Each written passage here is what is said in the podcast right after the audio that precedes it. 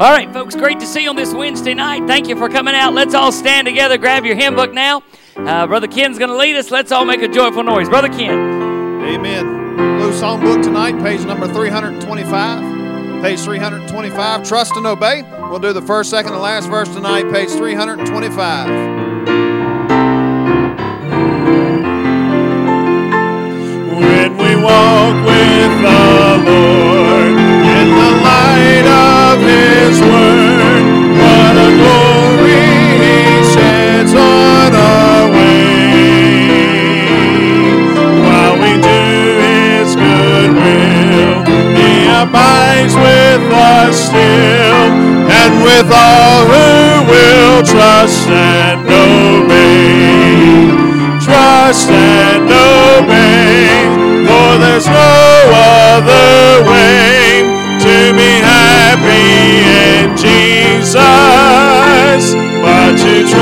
And obey.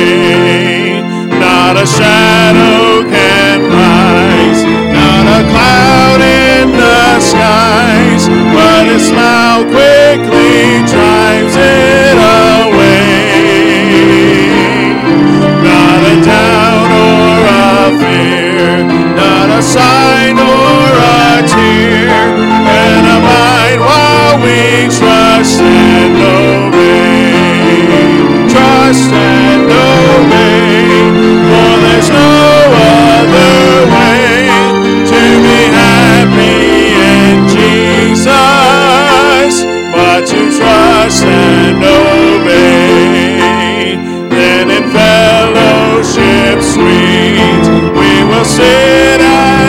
At His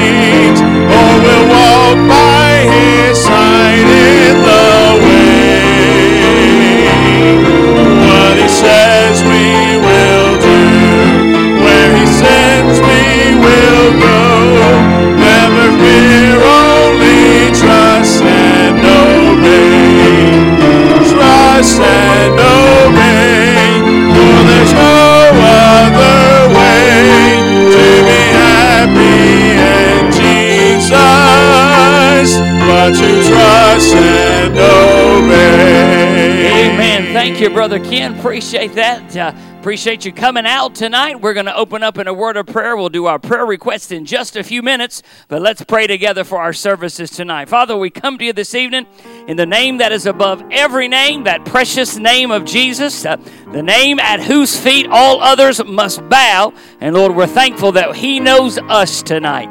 Lord, I pray your blessings upon our services this evening. We came for one reason tonight to open up the precious Word of God. Let it minister to our hearts and to our souls. And I pray that you would do that tonight as you feed us from your Word. Lord, as we go into prayer time in just a bit, Lord, may we share requests tonight that would draw us closer to you as we bear one another's burdens. Lord, we love you. Most of all, we thank you for loving us. In Jesus' name I pray. Amen. Let's have a song of fellowship, Brother Ken. Amen. Blue Songbook again, page 169. Come thy fount. We'll do the first and last verse. Page 169, first and last verse.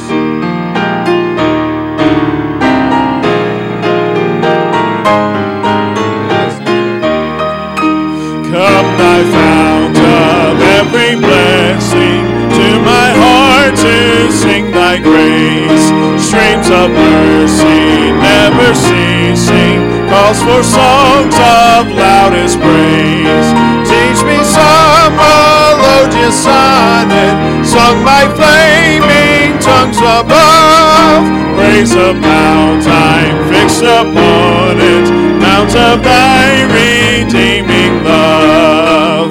Oh, to grace, how great a debtor daily I'm constrained to be. Let thy goodness, like a fetter, bind my wandering heart to thee. Wrong to wander, Lord, I feel it. Wrong to leave the God I love. Here's my heart, oh, take and seal it, seal it for thy courts above. Amen. Shake hands.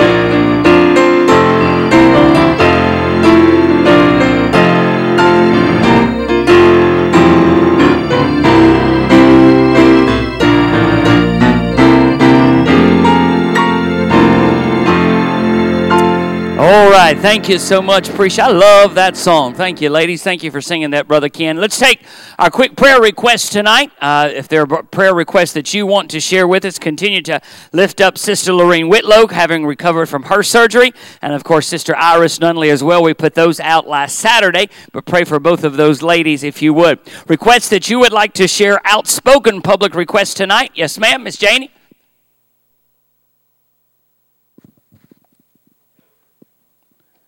Absolutely. And this is the one that you got to lead to the Lord. Is that right? Amen. Let me share this story with you quickly. Brother Ken had texted me a couple of weeks ago and asked us to be in prayer for cousin, right? Your cousin. Uh, who has pancreatic cancer. I don't need to tell you that pancreatic cancer is often a death sentence, uh, and, and she is pretty far advanced in her cancer. And then he uh, said, most of all, pray for her spiritually because she's not saved. Then uh, last week during the revival, he forwarded me a text from Janie that showed uh, where Janie got to lead her to the Lord last week. So praise the Lord. Amen. That's good stuff right there. Continue to pray for her. Tell us her name again, Janie. Cindy. Thank you so much. Pray for Cindy. Appreciate that. Someone else on my left tonight. Josh? Okay, praise the Lord. Absolutely. And for those who don't know who we're talking about, uh, Brother Bobby, uh, Stanford, young little, he was little when he was at Amazing Grace military uh, and uh, served our country, is back home. So wonderful. Praise the Lord. Wonderful. Somebody else on my left. Yes.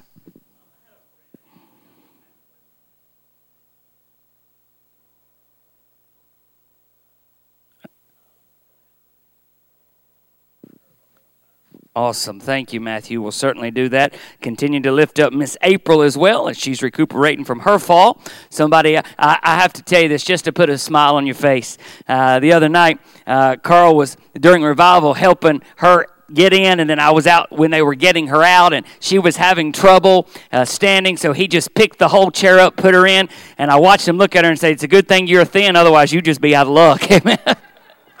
Somebody else on my left tonight. Yes, sir, Brother Rufus.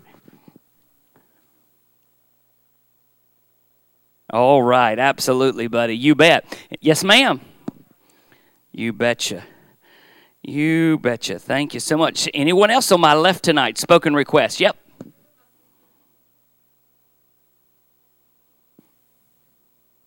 All right. Thank you. Appreciate that. All right. Anyone else? All right. In the middle tonight, want to share an outspoken public request. Yes, sir. All right. Certainly. Brother Biggs?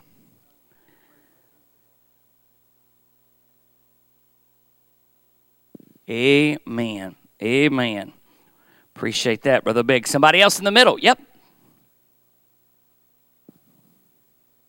All right. Thank you, Brother Keith. So I saw some others. Yes, sir. Amen. Tell him you'll call him back. Whoever it was. Oh, was it you? I'm sorry. I'm sorry, Miss Sue. I thought it was Chester Wayne. I was picking on Chester Wayne. Your son's going to come up here and punch me out. Amen. Somebody, somebody else in the middle tonight want to share a public request. All right, over on my right tonight want to share. Son?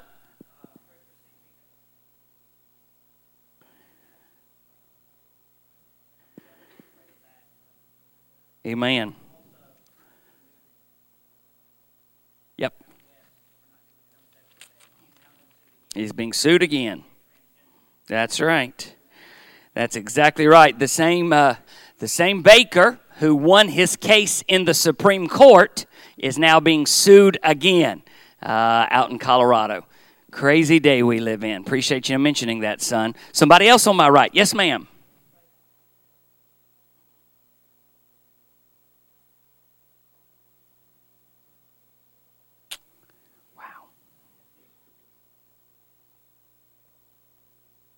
Amen, Miss Irma. Appreciate that. Yes, ma'am.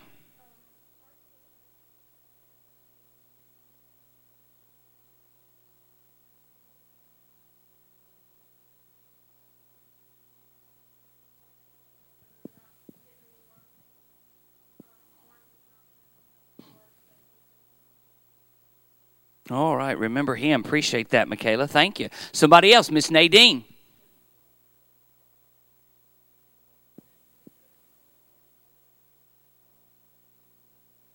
All right.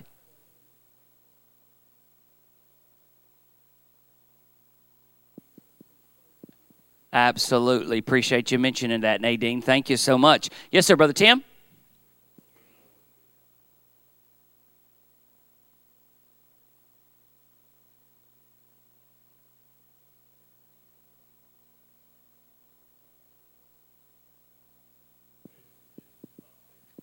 All right.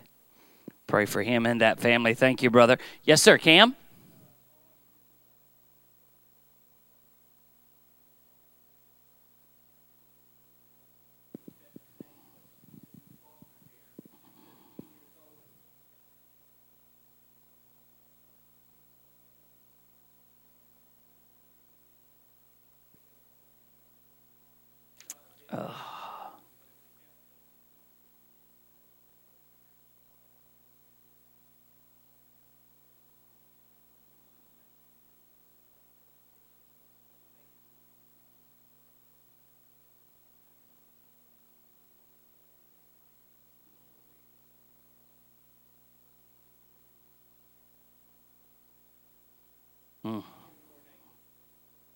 Absolutely.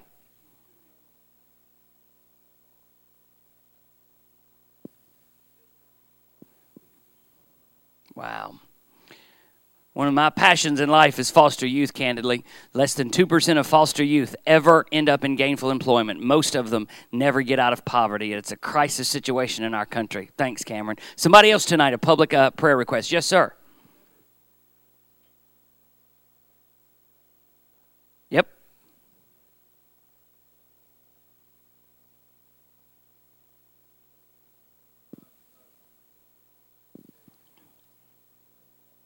Yep. Certainly. Certainly, certainly, certainly. Anyone else a public outspoken request tonight? Unspoken request. If you've got, un- I'll see a lot of hands. I appreciate that. I'm going to ask the gentleman to make your way down tonight as we collect our Wednesday evening offering. Congregation, I'm going to ask you to turn to 1 Kings chapter 19 tonight. 1 Kings chapter 19. James, I'm going to ask you to pray over these requests this evening and the offering as well, paying special attention to the requests that folks ask. 1 Kings 19. James, please pray for us tonight, son. Father, we thank you uh, for the privilege that we have to once again come into the building that you've provided for us to worship the Word of God that you've preserved for us. Lord, we thank you that we know that we are heard because you've told us so. Lord, we thank you that we can come confidently, uh, knowing that our Savior has prepared the way. Father, we do uh, ask you to touch all these requests. Lord, we think of this uh, lady, Father, who was in foster care and now has nothing. Father, we ask you to meet that need there. Father, we pray for uh, all the special requests that were mentioned. Father, you know them. We pray that you would answer them, God, as you see fit. Father, we pray for the preaching of the word tonight. May you open our hearts and may we be receptive. And Father, we thank you. And it's through your Son we pray. Amen.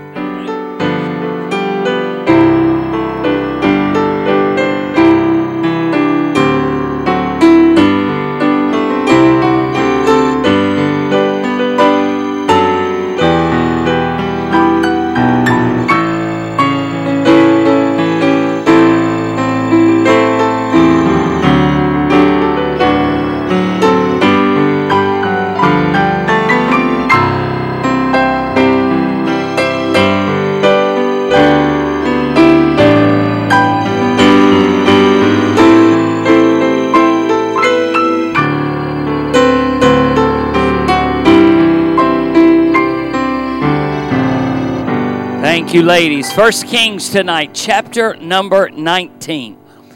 We're going to give you tonight message number seven in the series that we've looked at all summer long about spiritual discouragement, overcoming depression, the battles that so many of us face as believers.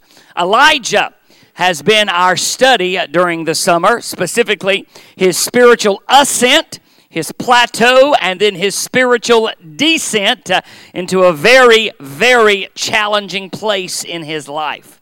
When we last visited the prophet a couple of weeks ago, he had, of course, had his incredible victory on Mount Carmel, where he literally prayed down fire from heaven.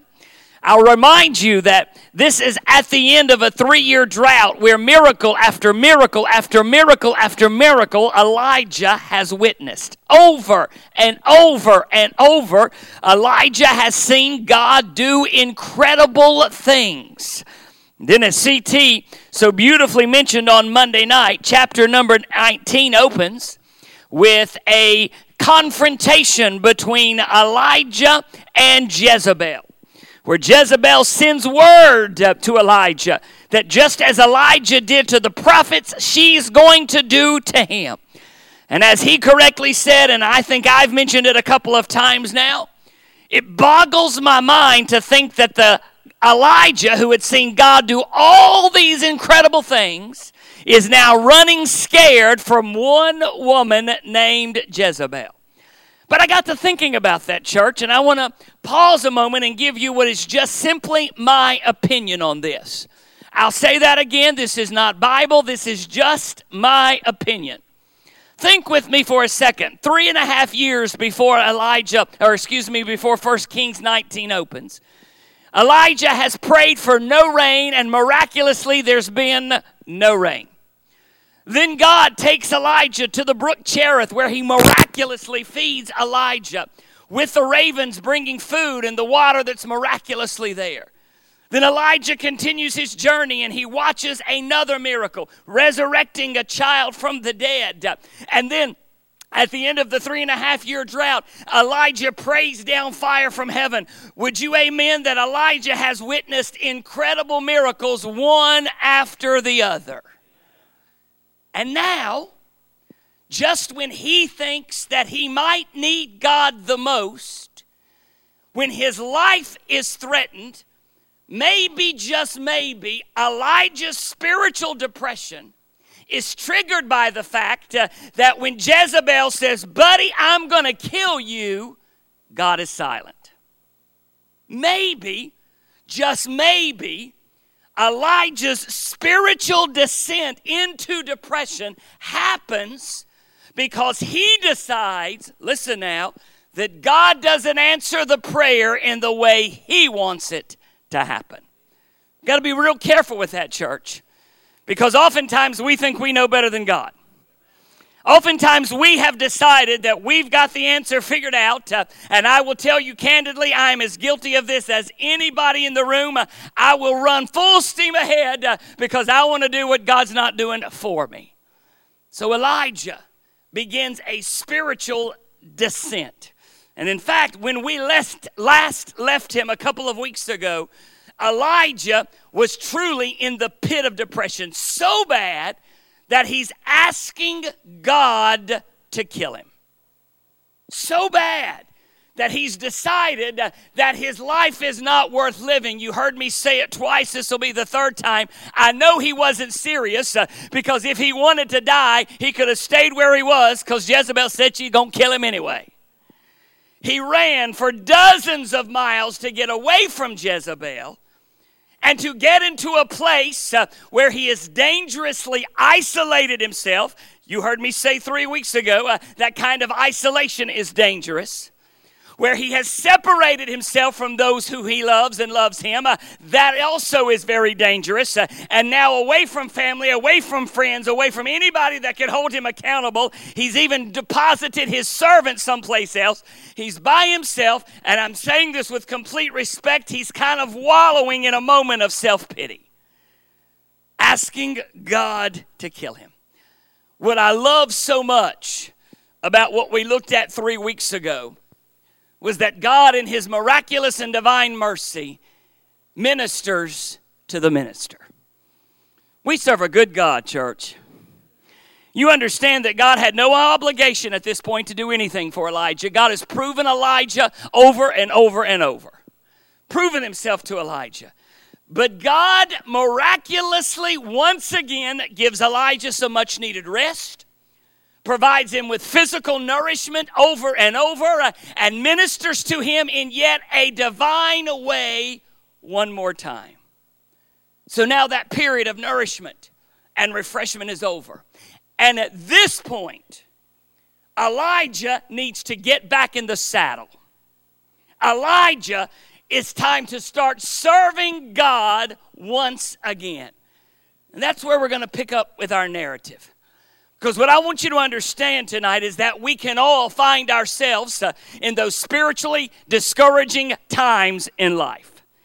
Every single person in this building, the preacher included, uh, can find himself or herself uh, in those spiritually despondent states where it feels like it's us against the world. Nobody knows, nobody cares. It's just me. God will get us through it. And when He does, it's time to get back on the saddle. It's time to start serving Him again. There's only two points to the message tonight. The first one is God delivers a message to the preacher. God delivers a very clear message to the preacher. Begin reading with me in verse number 10. The title of the message is Back in the Saddle. Verse number 10.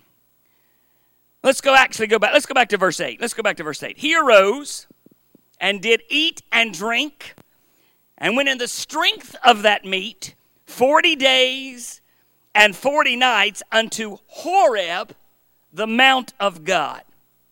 He came thither unto a cave and lodged there. And behold, the word of the Lord came to him. We could stop there and say amen to that simple statement. And he said unto him, What doest thou here, Elijah? And he said, This is Elijah responding to God, I have been very jealous for the Lord God of hosts. For the children of Israel have forsaken thy covenant thrown down thine altars and slain thy prophets with the sword, and I, even I only am left, and they seek my life to take it away. Notice with me that when God begins to speak to Elijah again, when he begins now delivering what I'm calling the message to the preacher, he throws down, first of all, a very clear challenge. I'd like you to go and look at your Bibles, and if you underline it, underline the last clause of verse number nine if you write in your Bibles. Because that question that God asks Elijah is so important. What doest thou here? Can I put it into modern 21st century Stanleytown language? Uh, uh, Elijah, he says, Why are you in this place? He is not asking where Elijah is, he knows where Elijah is. But what he wants Elijah to understand is that he's got no business in this cave uh, wallowing in his own self pity. Uh, and so he says, uh, if I can paraphrase it, Elijah, what are you doing here? I didn't call you uh, to be in a cave. I didn't save you to be in a cave. Uh, I didn't claim you uh, to be in this predicament. What are you doing here? Why are running? May I pause just a moment and say to you that when Elijah responds, he basically tells God what he thinks the problem is. In fact, I think Elijah gets God's question. I think he understands what God's asking. And so he responds in verse number 10 by saying, I've been very jealous for you, Lord. In other words, I'm the only one that loves you, God and they're all chasing me down. I'm the only one left that's serving you. Uh, I want you to pity me, God. That's what he's saying. Not being unkind, but I am being real. I wonder sometimes if God ever looks at us as his children and says the same thing What are you doing here? What are you doing in this place? Uh, Of self pity. Please don't misunderstand. We all go through problems. I'm not minimizing any of it. But it is within our nature to wallow a little bit in self pity. It is within our fleshly nature at times uh, to dwell on how bad it is for us uh, and how bad things are for us, uh, forgetting the fact that God did not save us to go back into the muck and the mire that He saved us out of. So the challenge quickly gives way to a command. Again, look at verse 11 and write, underline it if you're writing your Bibles. For in verse 11, the first phrase, uh, and he said, the he there uh, is God, go forth and stand upon the mount before the Lord. Stand before the Lord. In other words, get out of the cave, because you can't stand on the mountain for the Lord if you're in the cave. Get out of the cave, go stand on the precipice, go stand right there on the edge, uh, and put, listen now, put God front and center once again. The commandment that God gives Elijah is simple. He is, yes, pulling him out of the cave, but he's also saying to him, Get me back front and center in your life. Let me pause just a moment to, and give you a very important application, probably the most important one in the entire message that we'll look at tonight. Keeping God front and center is a recipe for success. Would you agree? If that is true, then the opposite is also true. Uh, when we get God out of front and center of our lives, uh, that is a recipe for disaster. I can promise you, uh, as evidence of my life, uh, as evidence of people in this room, your life, uh, when we get God out of the center, when we get Him out of the front of our lives, things tend to go real wrong real quick. Amen. So when God says to Elijah, get to the edge of the cave, stand before the Lord. He is saying to him, Get back to the place, Elijah, where you're looking me dead on, and what matters to me now matters to you. Oftentimes, when I have the opportunity to talk to people about various tragedies or situations that they're facing, children, family, work, job, whatever, I will often start with this question How is your relationship with God? Do you understand, folks, that our relationship with God determines our relationship with everything else? Why? Because we're God's children. And if the vertical relationship is not right this way, nothing is right this way. So God tells Elijah, Elijah, front and center, almost like he's saying, Hey, soldier, tin hut. And Elijah steps out and does something rather incredible, or I should say, witnesses something rather incredible. Because the challenge goes to a command, and now it is a clear confrontation. Look at the second part of verse 11. Notice what Scripture says Behold, the Lord passed by. Would you amen? God didn't have to do that. The Lord passed by, and a great and strong wind rent the mountains. That's a powerful wind. That means it tore the mountains asunder and break in pieces the rocks before the Lord. Notice the next clause, church. But the Lord was not in the wind. Keep reading. And after the wind, an earthquake. But the Lord was not in the earthquake. And after the earthquake, a fire. but the Lord was not in the fire. Wow. We've gone from hurricane force winds tearing the rocks apart to the earthquake to the fire, and I will remind you that Elijah's standing on the edge of the cave the whole time. Can I be honest? If I'm Elijah, I want to run back inside the cave. I mean, if I'm being surrounded by all this rigmarole, I want to go in and hide and get as far away from that nonsense as I can. But Elijah's been recommissioned. He's about to be re upped for service. And in each of those instances, listen carefully, God is teaching Elijah a lesson. This is why I said a moment ago why I think Elijah may have ran. Listen now. Elijah had gotten used to God doing the gigantic. Elijah had grown very accustomed to God doing miracle after miracle after miracle, and it's always great. But we can't live there, folks. That's not reality. God needed to teach Elijah that miracles and the grandiose is wonderful but he also speaks in what we know to be and what God will call a still, small voice. Look at the next clause. Let's read it together. He's not in the fire, God's not in the wind, God's not in the earthquake. But we go now to verse number 13. So it was.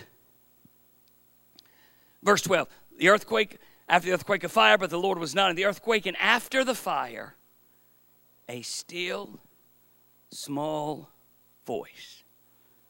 And it was so that Elijah heard it that he wrapped his face in his mantle and would out went out and stood the entering of the cave and behold there came a voice unto him and said what doest thou here elijah that leads me to believe that as each of these incidences happened if you read the, the words there carefully, that as each of these things happened, perhaps Elijah retreated just a little bit more backwards each time. The, the fire, the wind, the earthquake, and he goes back and he goes back. And God calls him out with a still small voice.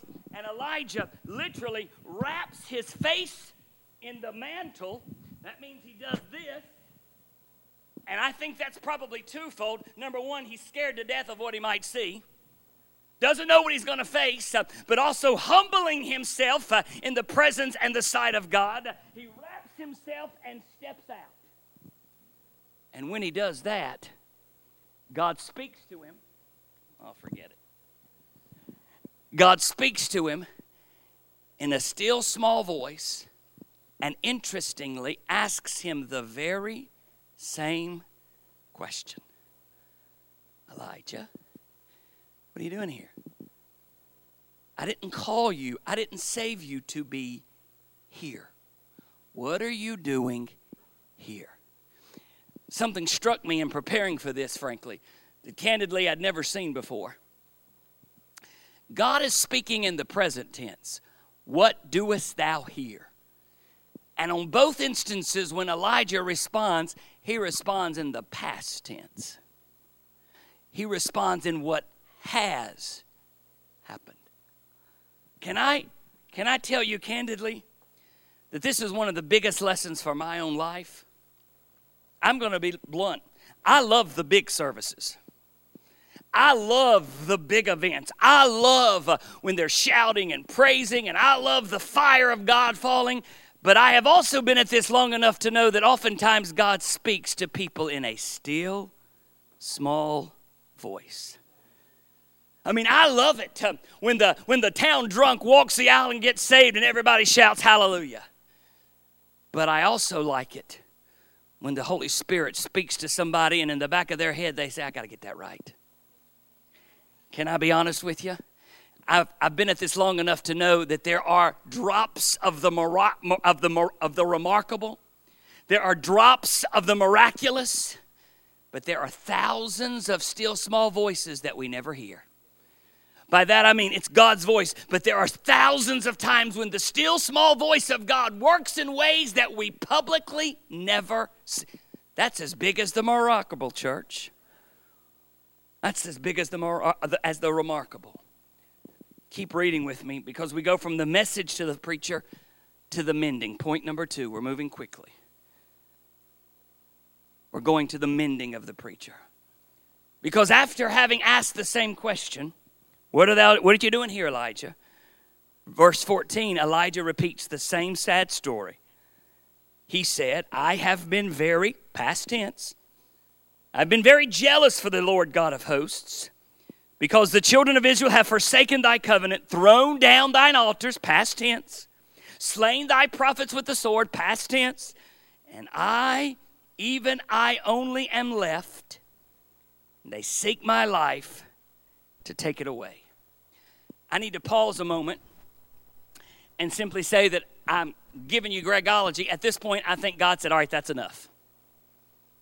It's not in your King James Version, it's not in any other version, but in my mind, I think God said, That's enough. Why? Because he gives Elijah a threefold plan to re engage him, to get him back in the saddle again.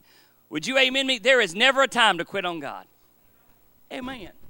Sometimes our area of service have to be different than what they were 20, 30, 40 years ago. Sometimes our areas of influence shift and change, but there is never a time to quit on God. What does God do? Quickly, three things. He gives him a new commission, He gives him a job to do. Read with me verse 15. Verse 15. Lord said unto him, Go, return on thy way to the wilderness of Damascus, and when thou comest, anoint Hazael to be king over Syria. Uh, I'll pause quickly and say that's one of the main functions of a prophet is to do the anointing business. So the first thing that God says, All right, Elijah, that's enough. You spend enough time in the cave. You spend enough time complaining. It's time to get back to business, to serving me, get back in the saddle. I need you to go to Syria, and I need you to do this. He gives him a job to do. And he continues that job in verse 16 Jehu, the son of Nimshi, shalt thou anoint to be king over Israel. Elisha, the son of Shaphat of Abelmeholah, thou shalt thou anoint to be prophet in thy room. Ooh, that's a big one. Shalt thou anoint to be prophet in thy room. Again, if you underline in Scripture, underline that. That's huge. Because right now, Elijah keeps saying, There is nobody. I'm the only one left. God says, I got somebody else I need you to train. And then he says what I think is so incredibly vital shall come to pass that him that escapeth the sword of Hazael shall Jehu slay, and him that escapeth from the sword Jehu shall Elisha slay. Yet I have left me seven thousand in Israel. All the knees which have not bowed unto Baal, every mouth which hath not commissioned, hath not kissed him. When he commissioned him and gave him another job, can I be blunt? He shut down the whining. Because Elijah got stuck in this. There's nobody but me, God. I'm the only one. And on three different occasions now, we've heard Elijah say that to God it's only me, God. And God says, I got 7,000, buddy. Can I, can, I, can I just say a word to every young person who's gone back to school or who will go back to school? Whether it's elementary school, middle school, high school, college, I can just about guarantee you that there is somebody who's waiting to step up and do something for God if they see someone else being willing to do it. I, am just convinced uh, that there are believers out there who are looking for someone uh, to be a spiritual Elijah and say, Step out, and if you will, I'll step with you. The challenge we face is that so few people are willing to do the first step. And so we walk around thinking there's nobody out there in the public arena, there's nobody at school, there's nobody at work. Uh, and I'm convinced that there are plenty of people that if someone will just say, I'm for God, somebody else will say, You know what? Me too. Me too. Me too. Not only does God remind Elijah there's 7,000, he says, I've got another preacher I need you to train. He gives him another commission and then, if you'll continue reading, we're nearly done. He also gives him another companion. Gives him another companion. So he departed, verse 19, thence and found Elisha, the son of Shaphat, who was plowing with 12 yoke of oxen before him. He, the twelfth, Elijah, passed by him, and he cast his mantle on him. I think we all understand what this means. There's all of this is rich with symbolism, and if we had time, we'd go into the depths of it. But I, I want to pause a moment and say that God told Elijah to meet three people the king, the prophet, and he's got, he's got three people. It's no accident that the first one he comes across is Elisha. And as he comes across from Elisha, remember, God has already told him he's next. He's the next preacher. He's the one I need you to train. He's the one I need you to take under your wing. He's the one. And I don't think it's an accident. I'm just going to give you Gregology here. I don't think it's an accident that when Elijah meets Elisha, Elisha was busy doing something. Amen. He wasn't sitting at home downstairs doing nothing. He was out busy doing something. And that's what God saw. Amen. That's what God saw in him to begin with. And so, when Elijah passed by Elisha. Maybe he said, Hey, brother, how are you? What's up? How things going? Maybe, but the scripture doesn't record it. Only thing it says is he takes off his mantle and tosses it on him. Mantle is a symbol of power. It was the symbol of the priesthood, if you will like we think of today as a preacher's shirt and tie, or in some, a, a, a clerical cloth uh, might symbolize a preacher. For, for in Elijah's day, that, that cloak, uh, that mantle would symbolize the fact that he was the preacher. And by throwing it on Elisha, he's saying, I'm giving to you the calling, the title, the anointing, if you will, of God upon your life. Now, let me pause a moment because Elisha's got a choice to make. Elisha can take it and accept it, or he can say, mm, I don't want that. Not interested in that. And notice what happens. Look with me, please. Verse number 20. Left his oxen, ran after Elijah, and said, Let me, I pray thee, kiss my father and my mother. In other words, tell him goodbye. Then I'll follow thee. He said unto him, Go back again, for what have I done to thee? Returned back from him, took a yoke of oxen, slew them, broiled their flesh with the instruments of the oxen, and gave unto the people, and they did eat. And look at the last clause here, folks. Then he arose and went after Elijah and ministered unto him. Do you, do, do you get the fact that Elisha's first call was to go learn and to go take care of this preacher so that you can glean from him everything that you need? A lot of you know this already. Elisha ended up praying for a double portion. Elisha would spend time with Elijah and see all of the miracles that Elijah was doing and all the work of God in Elijah's life. And at the very end of Elijah's life, when Elijah's getting ready to be taken away, we'll look at it. He, he says, I want a double portion of that. Let thy cloak fall on me. And you read the miracles of Elisha, and you'll find that they were double those of Elijah. Elijah was great, but Elisha Holy smokes. Can I tell you why I think Elisha was so used of God? Because he obeyed the voice of God when God said, Go minister to that fella. And you study it out. He took care of Elijah while Elijah took care of God's will. Let me, let me just close tonight by reminding you of where we've come with Elijah. This part of the series is over. We're going to look at Elisha's transcendence into heaven. We're going to look during, during the fall at some of the miracles of Elisha. But the trajectory of Elijah has been like this, folks mountaintop, and he wallowed and wallowed. And God recommissioned him. Listen to what I'm about to say. Please get me. He never got back here but God still used him here. Here's what I want you to walk away from tonight. Our enemy, boy, we had a great week. I had I had people coming to me Sunday and saying, "Preacher, the Lord's already. I mean, the, the enemy's already whooping me. The enemy's already tearing me up. I promise you, if you've not had a spiritual battle yet, hold on, your time's coming. I promise you, because whenever there's this, the enemy wants to absolutely slap us right off the top of it. Got to be careful. Because if we're not careful, we will get to the point like Elijah where we think we're supposed to live up here. We don't live up here, folks. These are the peaks. We got to go through another valley, another mountain, and another valley. And you know what that's called? Christian living.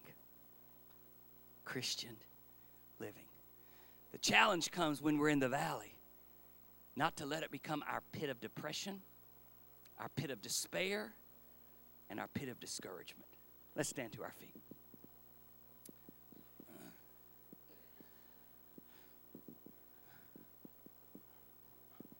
What a trajectory with Elijah. What a, what, a, what a moment we've seen with him. From the brink of death and shipwreck all the way back to being used of God again. I'm going to dismiss this in prayer. But as always, we invite you to make your way to the altar if you'd like to. You can pray where you are. But I encourage you to join us in prayer tonight. Father, we are so thankful. We are so grateful for this few moments that we've had over this summer to study this life of Elijah. Elijah is in reality, God, like so many of us. So many of us. Mountaintop, valley, mountaintop, valley. Lord, it's when we're on the mountaintop of excitement and things are going well that the enemy swoops in to try to destroy and devour that which which you've blessed us. God, we find ourselves once again plummeting into spiritual valleys of depression, discouragement, and despondency. Lord, it's my desire that we'll be reminded that the voice of God is not always in the miraculous, it's oftentimes in the still small voice, which is just as remarkable as the mountaintop experience. Lord, I pray that we would all search our own hearts and answer that question What doest thou here? What are we doing here? Lord, as over the next several weeks we begin to look at the ascension of Elisha and the and Lord, the, the, the changing in the mantle to Elisha. Lord, help us to all be cognizant of the fact that we can be used wherever we are for willing to take a stand for God. Help us to be the one that will step out and be one of the 7,000 that haven't bowed the knee to Baal. Whether it's in our school, our family, our place of business, wherever, help us to be counted for God. Thank you for a chance to study the Word, to open it, to let it feed us. Bless us this week. Bring us back Sunday. Jesus' name I pray. Amen. You're dismissed tonight. Thank you for being here this evening.